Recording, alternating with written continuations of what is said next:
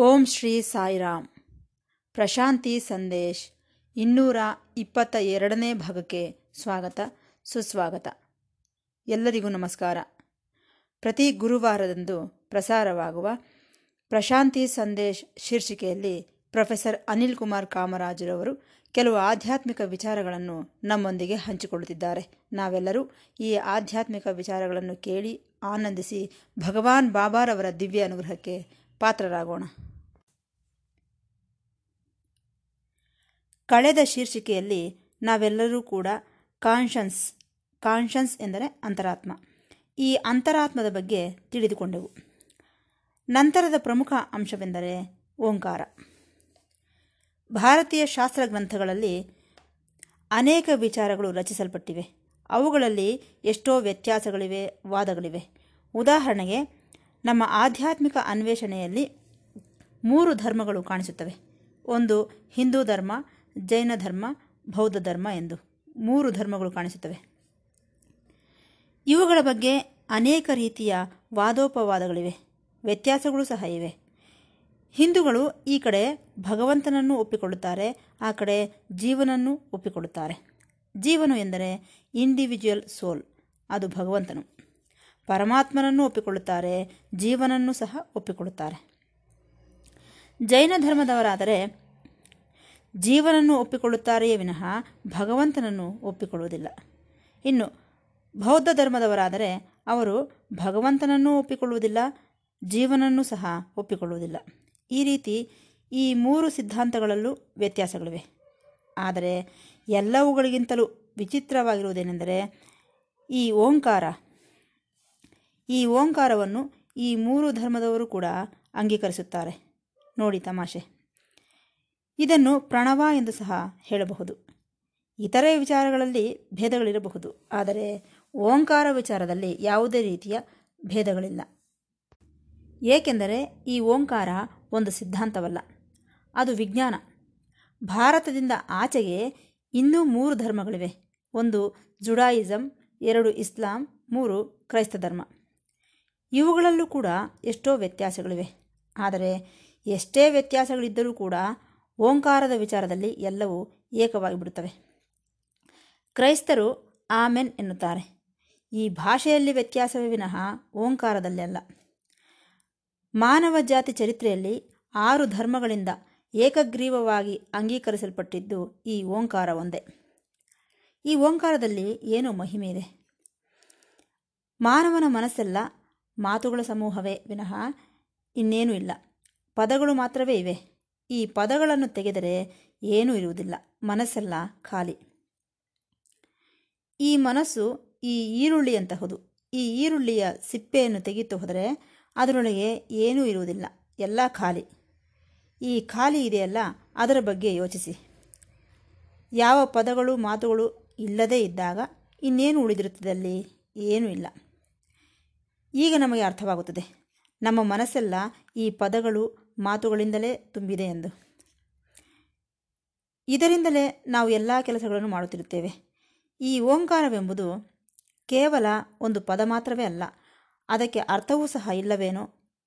ಕೇವಲ ಅದೊಂದು ಶಬ್ದ ಮಾತ್ರವೇ. ಆದರೆ ಈ ಓಂಕಾರ ಎಂಬ ಪ್ರಣವನಾದದಿಂದಲೇ ಎಲ್ಲ ರೀತಿಯ ಶಬ್ದಗಳು ಹೊರಬಂದಿವೆ. ಓಂಕಾರದಲ್ಲಿ ಬರುವ ಆ, ಉ, ಮ ಈ ಮೂರು ಪದಗಳು ಬಹಳ ಮುಖ್ಯ. ಆದ್ದರಿಂದ ಭಾರತೀಯ ವೈಜ್ಞಾನಿಕ ಶಾಸ್ತ್ರ ಎಷ್ಟು ಉತ್ತಮವಾದದೆಂದು ಈ ಮೂರು ಪದಗಳು ಎಷ್ಟೋ ಪವಿತ್ರವಾದದೆಂದು ಹೇಳಿದೆ. ಬ್ರಹ್ಮ, ವಿಷ್ಣು, ಮಹೇಶ್ವರ, ಮೂರು ಜನ. ಸೃಷ್ಟಿ, ಸ್ಥಿತಿ, ಲಯ, ಮೂರು. ವೈಜ್ಞಾನಿಕವಾಗಿ ನೋಡಿದರೆ ಎಲೆಕ್ಟ್ರಾನ್, ಪ್ರೋಟಾನ್, ನ್ಯೂಟ್ರಾನ್, ಮೂರು. ಈ ಮೂರು ಪದಾರ್ಥಗಳಿವೆ. ಮೂಲವಾದಂತಹವುಗಳು. ಭೌತಶಾಸ್ತ್ರದಲ್ಲಿ ಇದರ ಬಗ್ಗೆ ಹೇಳುತ್ತಾರೆ. ಆ, ಉ, ಮ ಈ ಮೂರು ಪದಗಳು ಎಲ್ಲ ಭಾಷೆಗಳಿಗೂ ಮೂಲವಾದಂತಹ ಅಕ್ಷರಗಳು. ಹಾಗಾಗಿ ಪ್ರತಿಯೊಂದರಲ್ಲೂ ಈ ಮೂರು ಪದಗಳು ಇದ್ದೇ ಇರುತ್ತವೆ. ಆ, ಉ, ಮ. ಇದನ್ನು ನಾವು ತಿಳಿದುಕೊಳ್ಳಬೇಕು. ಈ ಪ್ರಣವನಾದದಲ್ಲಿ ಓಂ ಎಂಬುದು ಒಂದು ಅಣು. ಇದರಲ್ಲಿ ಎಲೆಕ್ಟ್ರಾನ್, ಪ್ರೋಟಾನ್, ನ್ಯೂಟ್ರಾನ್ ಮೂರು ಇವೆ. ಅವೇ ಆ, ಉ, ಮಾಗಳು. ಈ ಓಂ ಎಂಬುದು ಆ, ಉ, ಮಾ ಎಂಬ ಚೈತನ್ಯ ಶಕ್ತಿಯಿಂದ, ಆತ್ಮಶಕ್ತಿಯಿಂದ ಏರ್ಪಟ್ಟಿದೆ ಎಂದರ್ಥ. ಈ ಓಂ ಎಂಬುದು ಮನಸ್ಸಿಗೆ ಸಂಬಂಧಿಸಿದ ಒಂದು ಅಣು. ಇದು ಬಹಳ ಸೂಕ್ಷ್ಮವಾದದ್ದು. ಇದಕ್ಕಿಂತಲೂ ಸೂಕ್ಷ್ಮವಾದದ್ದು ಬೇರೊಂದಿಲ್ಲ. ಈ ಸೂಕ್ಷ್ಮವಾದ ಅಣುವನ್ನು ಛೇದಿಸಿದರೆ ಎಲೆಕ್ಟ್ರಾನ್, ಪ್ರೋಟಾನ್, ನ್ಯೂಟ್ರಾನ್ ಎಂದು ಮೂರು ಏರ್ಪಡುತ್ತವೆ. ಆಗ ಈ ಅಣು ಅದೃಶ್ಯವಾಗಿ ಬಿಡುತ್ತದೆ. ಈ ಮೂರನ್ನು ಸೇರಿಸಿದರೆ ಅಣು ಈ ಮೂರು ಬೇರ್ಪಟ್ಟರೆ ಅಲ್ಲಿ ಅಣು ಇರುವುದಿಲ್ಲ. ಆಗ ಯಾವ ಆಕಾರವೂ ಇಲ್ಲ. ಯಾವಾಗ ಅಣುವನ್ನು ಛೇದಿಸಿ ಎಲೆಕ್ಟ್ರಾನ್, ಪ್ರೋಟಾನ್, ನ್ಯೂಟ್ರಾನ್ಗಳಾಗಿ ಬದಲಾಯಿಸಿದೆಯೋ ಆಗ ಎಷ್ಟೋ ಅದ್ಭುತವಾದಂತಹ ಶಕ್ತಿ ಬಿಡುಗಡೆಯಾಗುತ್ತದೆ. ಇದನ್ನೇ ಅಣುಶಕ್ತಿ ಎಂದು ಕರೆಯುತ್ತಾರೆ. ಈ ಶಕ್ತಿ ಬಹಳ ಶ್ರೇಷ್ಠವಾದದ್ದು. ಈ ಮೂರನ್ನು ಸೇರಿಸಿದಾಗ ಬಂದದ್ದು ಶಕ್ತಿ. ಆ ಮೂರನ್ನು ಬೇರ್ಪಡಿಸಿದಾಗ ಬರುವ ಶಕ್ತಿಯೂ ಕೂಡ ಅದೇ ಶಕ್ತಿ. ಅದನ್ನು ನಾವು ಗುರುತಿಸಬೇಕು. ಅಣುವನ್ನು ಛೇದಿಸಿದಾಗ ಬಿಡುಗಡೆಗೊಂಡ ಈ ಶಕ್ತಿ ಬಹಳ ಸ್ಟ್ರಾಂಗ್ ಆಗಿರುತ್ತದೆ. ಈ ಶಕ್ತಿ ಜಪಾನ್ನಲ್ಲಿರುವ ಹಿರೋಶಿಮಾ ಎಂಬ ಪಟ್ಟಣವನ್ನು ಸುಟ್ಟು ಭಸ್ಮ ಮಾಡಿತು. ಐದೇ ಐದು ನಿಮಿಷದಲ್ಲಿ ಒಂದು ಲಕ್ಷ ಇಪ್ಪತ್ತು ಸಾವಿರ ಮಂದಿಯನ್ನು ಸಾಯಿಸಿಬಿಟ್ಟಿತು. ಒಂದೇ ಒಂದು ಅಣುವನ್ನು ಛೇದಿಸಿದ್ದರಿಂದ. ಅಷ್ಟು ಶಕ್ತಿ ಇದೆ ಈ ಅಣುವಿಗೆ. ಅದು ಕಣ್ಣಿಗೂ ಸಹ ಕಾಣಿಸುವುದಿಲ್ಲ. ಅಷ್ಟು ಚಿಕ್ಕದಾಗಿರುತ್ತದೆ. ಆ ಮೂರು ಶಕ್ತಿಯನ್ನು ಸೇರಿಸಿದಾಗ ಹಾಗಿರುತ್ತದೆ. ಬೇರ್ಪಡಿಸಿದಾಗ ಅದು ತಕ್ಷಣವೇ ಬಿಡುಗಡೆಯಾಗಿಬಿಡುತ್ತದೆ. ಅದೇ ರೀತಿ ಭಾರತೀಯ ವಿಜ್ಞಾನ ಆಧ್ಯಾತ್ಮಿಕತೆ ಎಷ್ಟು ಶ್ರೇಷ್ಠವಾದದೆಂದರೆ ಮನಸ್ಸಿನ ಬಗ್ಗೆ ಎಷ್ಟೋ ಪರಿಶೋಧನೆ ಮಾಡಿ ಪದಾರ್ಥಗಳನ್ನು ಬಿಟ್ಟುಬಿಟ್ಟಿತು. ಏಕೆಂದರೆ ನಮ್ಮ ಭಾರತೀಯರು ಯಾವತ್ತೂ ಸಹ ಈ ಪದಾರ್ಥದ ಮೇಲೆ ದೃಷ್ಟಿ ಹರಿಸಲಿಲ್ಲ. ಏಕೆಂದರೆ ಈ ಪದಾರ್ಥದ ಮೇಲೆ ದೃಷ್ಟಿ ಇಟ್ಟರೆ ಅದಕ್ಕೆ ಕೊನೆ ಮೊದಲೆನ್ನುವುದೇ ಇರುವುದಿಲ್ಲ. ಅದರಿಂದ ನಮಗೆ ಬರಬೇಕಾದ ಲಾಭವೂ ಏನೂ ಇಲ್ಲ. ಹಾಗಾಗಿ ಭಾರತೀಯರು ಈ ಪದಾರ್ಥವೆಲ್ಲ ಮಾಯೆ ಎಂದರು. ಆದರೆ ನೀನು ಪಡೆಯಬೇಕಾದದ್ದು ಬೇರೆಯೇ ಇದೆ. ಹಾಗಾಗಿ ಅವರು ಈ ಪದಾರ್ಥದ ಬದಲು ಮನಸ್ಸನ್ನು ಶೋಧಿಸಲು ಪ್ರಾರಂಭಿಸಿದರು. ಆಗ ಅಂದುಕೊಂಡರು, ಈ ಮನಸ್ಸನ್ನೇಕೆ ಬದಲಾಯಿಸಿಕೊಳ್ಳಬೇಕು? ಅದರಿಂದ ಆನಂದ, ಸಂತೋಷ, ಸುಖ, ದುಃಖ ಇವುಗಳ ರಹಸ್ಯವನ್ನು ಏಕೆ ತಿಳಿದುಕೊಳ್ಳಬಾರದು? ಸುಮ್ಮನೆ ಈ ಪದಾರ್ಥವನ್ನೇ ಸಂಗ್ರಹಿಸಿಕೊಂಡರೆ ಏನು ಪ್ರಯೋಜನ? ಮನಸ್ಸನ್ನು ಬದಲಾಯಿಸಿಕೊಳ್ಳುವುದಕ್ಕೆ ಕಲಿಯಬೇಕು ಎಂದು ಹೇಳುತ್ತಿದೆ ಭಾರತೀಯ ವಿಜ್ಞಾನ. ಈ ಮನಸ್ಸಿನ ಬಗ್ಗೆ ಪರಿಶೋಧನೆ ನಮ್ಮ ಭಾರತ ದೇಶದಲ್ಲಿ ಮಾತ್ರವೇ ನಡೆದಿದೆ. ಈ ಪದಾರ್ಥವನ್ನು ಎಷ್ಟೇ ಸಂಗ್ರಹಿಸಿಕೊಂಡರೂ ಅದು ನಿನಗೆ ಆನಂದವನ್ನು ನೀಡುವುದಿಲ್ಲ. ಹಾಗಾಗಿ ನಮ್ಮ ದೃಷ್ಟಿಯನ್ನು ಬೇರೆ ಕಡೆಗೆ ಮರಳಿಸಬೇಕು. ಅದು ಮುಖ್ಯ. ಈ ಸುಖ ದುಃಖಗಳೆಲ್ಲ ನಾವು ಬಟ್ಟೆಗಳನ್ನು ನೇತಾಕುವ ಹುಕ್ಕು, ಹ್ಯಾಂಗರ್ನಂತೆ ನಾವು ಮನೆಗೆ ಹೋದಾಗ ನಮ್ಮ ಬಟ್ಟೆಗಳನ್ನು ಒಂದು ಹ್ಯಾಂಗರ್ಗೆ ನೇತಾಕುತ್ತೇವೆ. ಹಾಗೆ. ಒಂದು ವೇಳೆ ಈ ಹ್ಯಾಂಗರೇ ಹುಕ್ಕೇ ಇಲ್ಲವೆಂದುಕೋ, ಆಗ ಏನು ಮಾಡುತ್ತೀಯಾ? ಮನೆ ಬಾಗಿಲಿಗೋ, ಕಿಟಕಿ ಬಾಗಿಲಿಗೋ ನೇತು ಹಾಕುತ್ತೇವೆ ಅದೇ ರೀತಿ ನಮ್ಮ ಮನಸ್ಸನ್ನು ಈ ಸುಖ ದುಃಖಗಳೆಂಬ ಹ್ಯಾಂಗರ್ಗೆ ನೇತಾಕುತ್ತಿದ್ದೇವೆ. ಹಾಗಾಗಿ ಮನಸ್ಸು ಸದಾ ಅದರೊಂದಿಗೆ ನೇತಾಡಿಕೊಂಡಿರುತ್ತದೆ. ಆದರೆ ಭಾರತೀಯ ಸಿದ್ಧಾಂತ ಏನೆಂದು ಹೇಳುತ್ತಿದೆ ಅಂದರೆ ಈ ಪದಾರ್ಥದಲ್ಲಿ ಸಿಗುವಂಥದ್ದೆಲ್ಲ ಕೃತಕವಾದದ್ದು, ಹ್ಯಾಂಗರ್ನಂತಹದ್ದು. ಆದರೆ ಮನಸ್ಸು ಈ ಹ್ಯಾಂಗರ್ನೊಳಗೆ ನೇತಾಡುತ್ತಿದೆ. ಅದನ್ನು ಗಮನಿಸು. ಇದೇ ಮುಖ್ಯ. ಮನಸ್ಸು ದುಃಖದಲ್ಲಿದೆ ಎಂದರೆ ಏನು ಕಾರಣ? ಈ ಹ್ಯಾಂಗರ್. ಅದೇ ರೀತಿ ಮನಸ್ಸು ಸಂತೋಷವಾಗಿದೆ ಎಂದರೂ ಕೂಡ ಅದಕ್ಕೆ ಕಾರಣ ಈ ಹ್ಯಾಂಗರೇ. ಹಾಗಾಗಿ ಸುಖ, ಸಂತೋಷ, ದುಃಖ ಇವೆಲ್ಲ ಹ್ಯಾಂಗರ್ ಇದ್ದಂತೆ. ಅದಕ್ಕೆ ನೇತಾಕುತ್ತೇವೆ ನಮ್ಮ ಮನಸ್ಸನ್ನು. ಯಾವುದಕ್ಕೂ ನೇತು ಹಾಕದೇ ಇದ್ದರೆ ಈ ಮನಸ್ಸಿಗೆ ಶಾಂತಿಯೇ ಇರುವುದಿಲ್ಲ. ಆ ಸ್ಥಿತಿಗೆ ಬಂದು ಬಿಟ್ಟಿದ್ದೇವೆ ನಾವು. ಹಾಗಾಗಿ ನಾವು ನಮ್ಮ ಮನಸ್ಸನ್ನು ಬದಲಾಯಿಸುವ ಪ್ರಯತ್ನ ಮಾಡಬೇಕೇ ವಿನಃ ಹ್ಯಾಂಗರನ್ನಲ್ಲ ಇದೇ ಭಾರತೀಯರು ಮಾಡಿದಂತಹ ಕೆಲಸ. ಕೊನೆಗೆ ನಿಮಗೆ ಬಂದಿದ್ದಾದರೂ ಏನು ಎಂದು ಕೇಳಿದರೆ ಅದಕ್ಕವರು ಈ ಪ್ರಣವನಾದ ಇಲ್ಲವೇ ಓಂಕಾರವೆಂಬುದು ಮನಸ್ಸಿಗೆ ಸಂಬಂಧಿಸಿದ ಒಂದು ಅಣು ಎಂದು ಹೇಳಿದರು. ಮತ್ತೆ ಅದನ್ನು ಛೇದಿಸಬಹುದೇ? ಛೇದಿಸಬಹುದು.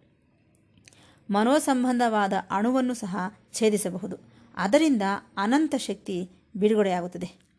ಉದಾಹರಣೆಗೆ, ಯೋಗ ಏನೆಂದು ಹೇಳುತ್ತಿದೆ? ಅಣುವನ್ನು ಸಹ ಛೇದಿಸಬಹುದು. ಈ ಅಣು ಅದೃಶ್ಯವಾದರೆ ಆ ಬಿಡುಗಡೆಗೊಂಡಂತಹ ಆ ಶಕ್ತಿ ಎಂತಹುದು? ಒಂದು ಅಗ್ನಿ ಅಂತಹುದು ಒಳಗಿನಿಂದ ಬರುತ್ತದೆ ಆ ಅಗ್ನಿ. ಆ ಅಗ್ನಿಯಿಂದ ನಮ್ಮೊಳಗೆ ಉಂಟಾದಂತಹ ಅಹಂಕಾರ ನಿರ್ಮಿತವಾದ ವ್ಯಕ್ತಿತ್ವ ಸುಟ್ಟು ಭಸ್ಮವಾಗಿಬಿಡುತ್ತದೆ ಅಹಂಕಾರ ಹೋಗುತ್ತದೆ. ಹಳೆಯದೆಲ್ಲ ಗತವೆಲ್ಲ ಹೋಗುತ್ತದೆ. ಪಾಪ ಪುಣ್ಯಗಳೆಲ್ಲ ಹೋಗುತ್ತವೆ. ಯಾವಾಗ? ಮನಸ್ಸೆಂಬ ಅಣು ಛೇದಿಸಲ್ಪಟ್ಟಾಗ. ಅದರಿಂದ ಬಿಡುಗಡೆಯಾದಂತಹ ಶಕ್ತಿಯಿಂದ. ಇದು ಭಾರತೀಯರ ವಿಜ್ಞಾನ. ಹಾಗಾಗಿ ಈ ಮೇಧಾವಿಗಳು ಏನು ಮಾಡುತ್ತಿದ್ದಾರೆಂದರೆ ಕಾನ್ಷನ್ಸ್ ಆತ್ಮವಿದೆಯಲ್ಲ ಅದು ಕೆಳಗಿರುವ ಹಲಗೆ. ಈ ಓಂಕಾರವೇನೋ ಮೇಲಿರುವ ಹಲಗೆ. ಇವೆರಡನ್ನು ಒಂದಕ್ಕೊಂದು ಸೇರಿಸಿ ಉಜ್ಜಿದರೆ ಅದರಿಂದ ಬೆಂಕಿ ಬರುತ್ತದೆ. ಯಜ್ಞಶಾಲೆಯಲ್ಲಿ ಇವುಗಳಿಗೆ ಆರಣಿ ಎಂದು ಹೆಸರು. ಇವೆರಡರ ನಡುವೆ ಏರ್ಪಟ್ಟಂತಹ ಅಗ್ನಿ ಎಂಬ ಓಂಕಾರದಿಂದ ಜ್ಞಾನಜ್ಯೋತಿ ಹೊರಬರುತ್ತದೆ. ಈ ಜ್ಞಾನಾಗ್ನಿ ಇದೆಯಲ್ಲ, ಅದು ನಮ್ಮನ್ನು ಬಂಧನದಿಂದ ಬಿಡುಗಡೆಗೊಳಿಸುತ್ತದೆ. ಈ ಆರಣಿಯನ್ನು ಪ್ರತಿ ಯಜ್ಞಶಾಲೆಯಲ್ಲೂ ನಾವು ನೋಡಿರುತ್ತೇವೆ. ಉಪನಿಷತ್ತಿನಲ್ಲೂ ಸಹ ಇದರ ಬಗ್ಗೆ ಹೇಳಲ್ಪಟ್ಟಿದೆ. ಎರಡು ಕಲ್ಲುಗಳನ್ನು ಒಂದಕ್ಕೊಂದು ಸೇರಿಸಿ ಉಜ್ಜಿದಾಗ ಅದರಿಂದ ಅಗ್ನಿ ಉಂಟಾಗುತ್ತದೆ. ಆ ಅಗ್ನಿಯೇ ಒಂದು ಆತ್ಮ, ಎರಡು ಓಂಕಾರ. ಇವೆರಡರಿಂದ ಬಂದಂತಹ ಅಗ್ನಿಯೇ ಸಾಕ್ಷಾತ್ ಜ್ಞಾನಾಗ್ನಿ. ಈ ಓಂಕಾರ ಕೇವಲ ಗುರುತು ಮಾತ್ರವೇ ಅಲ್ಲ, ಅದು ಆರಣಿ ಎಂದು ನಾವು ಗುರುತಿಸಬೇಕು. ಇದೇ ಪ್ರಧಾನವಾದಂತಹ ಆರಣಿ. ಇದು ಮೇಲಿನ ಸ್ಥಾನದಲ್ಲಿರುತ್ತದೆ.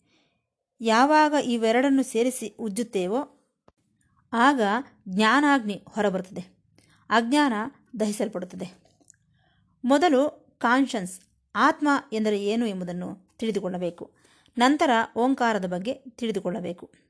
ಇವುಗಳ ಬಗ್ಗೆ ತೀವ್ರವಾದ ಶೋಧನೆ, ಮಥನ ಮಾಡಿದಾಗ ಬರುವಂಥದ್ದೇ ವಿಜ್ಞಾನ ಎನ್ನುತ್ತಿದ್ದಾರೆ. ಈ ಓಂಕಾರವನ್ನು ಮೂರು ರೀತಿಯಲ್ಲಿ ಉಚ್ಚರಿಸಬಹುದೆಂದು ಹೇಳುತ್ತಿದ್ದಾರೆ. ಒಂದು ಓಂ ಎಂದು ಜೋರಾಗಿ ಹೇಳುವುದು. ಎರಡು, ನಾಲಿಗೆಯನ್ನು ತುಟಿಗಳನ್ನು ಕದಲಿಸದೆ ಮನಸ್ಸಿನಲ್ಲೇ ಓಂಕಾರವನ್ನು ಜಪಿಸುವುದು. ಮೂರು, ತುಟಿಗಳಿಂದ ನಾಲಿಗೆಯಿಂದ ಉಚ್ಚರಿಸಿ ಹೇಳುವುದು ಅಲ್ಲ, ಮಾನಸಿಕವಾಗಿ ಜಪಿಸುವುದೂ ಅಲ್ಲ. ಆ ಓಂಕಾರ ನಮ್ಮ ದೇಹದಲ್ಲೆಲ್ಲ ಪ್ರತಿಧ್ವನಿಸುತ್ತಿರುತ್ತದೆ. ಹೇಳುವುದೂ ಅಲ್ಲ, ಹೇಳಿಕೊಳ್ಳುವಂಥದ್ದೂ ಅಲ್ಲ. ಆದರೂ ಕೂಡ ಶರೀರವೆಲ್ಲ ಪ್ರತಿಧ್ವನಿಸುತ್ತಿರುತ್ತದೆ. ಇಂತಹದ್ದು ಸಾಧ್ಯವಾದರೆ ನಾವು ಈ ಅಣುಶಕ್ತಿ, ಆತ್ಮಶಕ್ತಿಯನ್ನು ಗುರುತಿಸಿದವರಾಗುತ್ತೇವೆ ಎಂಬ ವಿಚಾರವನ್ನು ನಾವು ತಿಳಿದುಕೊಳ್ಳಬೇಕು.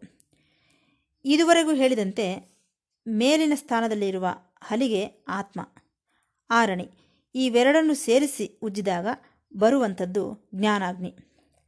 ಮೊದಲು ಓಂಕಾರವನ್ನು ಜೋರಾಗಿ ಹೇಳಲು ಪ್ರಾಕ್ಟೀಸ್ ಮಾಡಬೇಕು.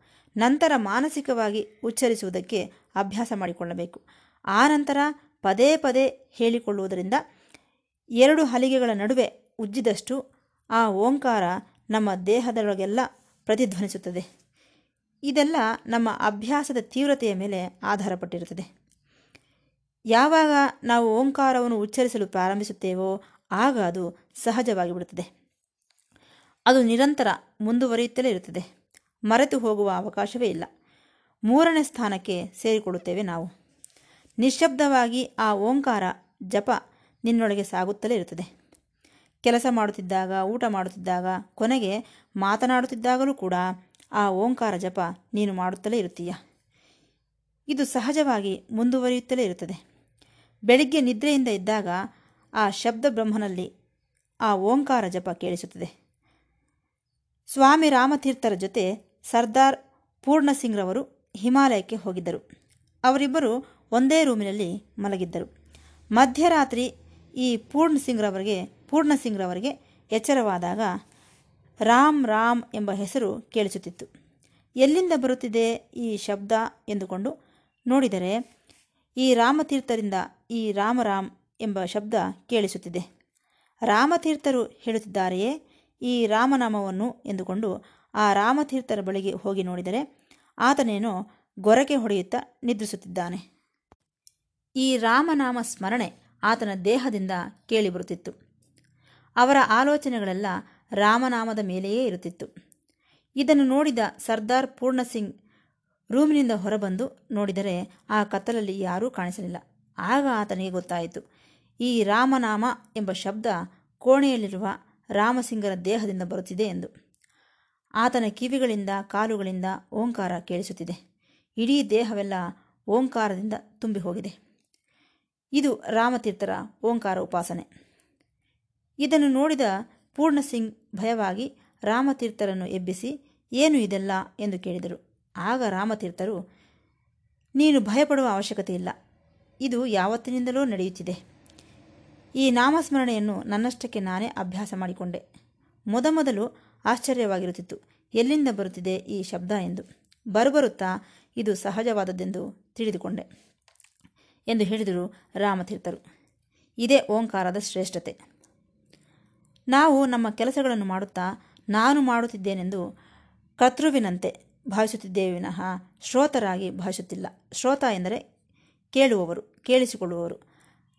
ಕರ್ತ ಮಾಡುವವನು. ನಾವು ಕರ್ತರೆಂದುಕೊಳ್ಳುತ್ತಿದ್ದೇವೆ ವಿನಃ ಶ್ರೋತರೆಂದುಕೊಳ್ಳುತ್ತಿಲ್ಲ. ಯಾವಾಗ ನೀನು ನಾನು ಶ್ರೋತ ಎಂದುಕೊಂಡೆಯೋ ಆಗ ಈ ಆತ್ಮಸ್ಥಾಯಿ ಓಂಕಾರ ಪ್ರಣವನಾದ ನಮಗೆ ಕೇಳಿಸಲು ಅವಕಾಶವಿರುತ್ತದೆ. ಇದೇ ನಿಜವಾದಂತಹ ಆರಣಿ ಎಂದು ತಮಗೆ ತಿಳಿಯಪಡಿಸುತ್ತೇನೆ ಅಲ್ಲಿಂದ ನಮಗೆ ಈ ಕಾನ್ಷನ್ಸ್ ಆತ್ಮಕ್ಕೆ ತಾಗಿ ಅದರ ಉಜ್ಜುವಿಕೆಯಿಂದ ಜ್ಞಾನಶಕ್ತಿ ಬಿಡುಗಡೆಯಾಗುತ್ತದೆ ಎಂದು ಹೇಳುತ್ತಿದೆ ನಮ್ಮ ವಿಜ್ಞಾನ. ಆಗ ನೀನು ಬೇರೆ ವ್ಯಕ್ತಿಯೇ ಆಗಿಬಿಡ್ತೀಯ ಅದೇ ಎರಡನೇ ಜನ್ಮ. ಹೊಸ ಜನ್ಮ ಬರುತ್ತದೆ. ಹಳೆ ದೇಹ ಹೋಗಿ ಹೊಸ ದೇಹ ಬರುತ್ತದೆ. ಆದ್ದರಿಂದ ಒಳಗಿನಿಂದ ಈ ಶಕ್ತಿ ಕೇಳಿಸುವವರೆಗೂ ಮಾನವನಿಗೆ ಮುಕ್ತಿಯಿಲ್ಲ, ಬಂಧ ವಿಮೋಚನೆ ಇಲ್ಲ ಕೊನೆ ಸ್ಥಾಯಿ ಯಾವುದು? ಆ ರಹಸ್ಯ ನಮ್ಮೊಳಗೆ ಇದೆ. ಅದನ್ನು ನಾವು ತಿಳಿದುಕೊಂಡು ವಿನಿಯೋಗಿಸಿಕೊಳ್ಳಬೇಕು. ಅದು ನಮಗೆ ಬಿಡುಗಡೆ ಕಲ್ಪಿಸುತ್ತದೆ. ಆದರೆ ನಾವು ಅವುಗಳನ್ನು ಉಪಯೋಗಿಸಿಕೊಳ್ಳುತ್ತಿಲ್ಲ. ಆದ್ದರಿಂದ ಈ ಆತ್ಮಶಕ್ತಿಯನ್ನು ನಾವು ಸಾಧನೆಯ ಮೂಲಕ ಉಪಯೋಗಿಸಿಕೊಳ್ಳಬೇಕು. ಇದಕ್ಕೆ ಏನೇ ದೋಷವಿದ್ದರೂ ಅದು ನಮ್ಮೊಳಗೆ ಎಂದು ಗುರುತಿಸಬೇಕು ಎಂದು ಹೇಳುತ್ತಾ ಈ ಭಾಗವನ್ನು ಮುಕ್ತಾಯಗೊಳಿಸುತ್ತಿದ್ದೇನೆ. ಮತ್ತೆ ಭೇಟಿಯಾಗೋಣ. ಸಾಯಿರಾಮ್.